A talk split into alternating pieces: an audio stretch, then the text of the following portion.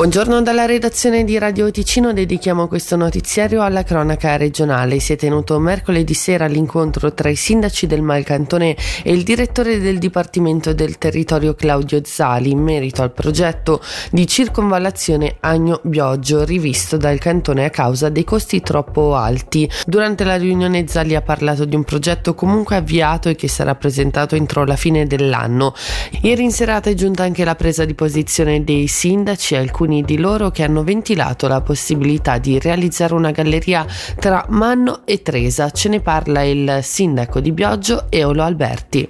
Siamo usciti molto soddisfatti, in particolare Zali diciamo, ci ha ascoltato e porterà il progetto nella sua totalità, quindi non verrà più suddiviso in due parti ma bensì realizzato in una parte sola. Il credito per la realizzazione verrà poi sottoposto al Parlamento, si spera entro la fine dell'anno. E soprattutto l'indicazione è stata quella di interagire con la conferenza dei sindaci soprattutto con i due comuni interessati, cioè Agno e Bioggio. Da cento anni mille voci per un coro è lo slogan eh, coniato dal centenario della Federazione Ticinese Società di Canto. Le oltre 50 corali del cantone si ritroveranno nel corso dell'anno in sei eventi per festeggiare questo e altri compleanni tondi dei singoli gruppi che cumuleranno con un coro unico composto da circa mille coristi a Bellinzona il prossimo settembre. Sentiamo Roberto Ghiazza, responsabile degli eventi del centenario. La federazione in quest'anno di festeggiamenti ha voluto veramente esprimere tutte le sfaccettature dei cori presenti, delle regioni e quindi diciamo così si è voluto impegnare in questo programma intenso di appuntamenti.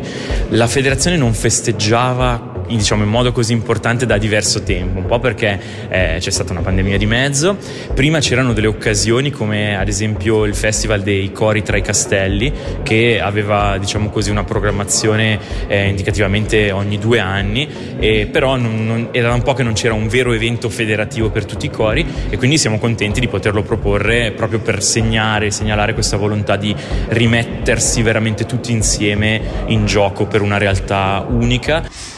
Infine lo sport con l'hockey Ambri Biene e Berna Lugano si giocheranno questa sera, stessa sfida domani ma piste invertite. Il turno di National League propone il cosiddetto back to back che porterà le stesse squadre ad affrontarsi due volte nel giro di 24 ore. Nell'Ambri è in dubbio l'ammalato Formenton, nel Lugano è pronto a rientrare dopo l'infortunio alla coscia Daniel Carr. Sentiamo il vice allenatore bianconero Crister Cantoni. Molto stimolante, partita back to back, una squadra davanti a noi e quindi è tutta la settimana che, che abbiamo questo pensiero. Prima della pausa è sicuramente uno dei weekend più stimolanti, un po' un, un, un assaggio dei, dei playoff avendo giocare in 24 ore con la, con la stessa squadra. Le previsioni del tempo oggi è abbastanza soleggiato con massime a 11 gradi.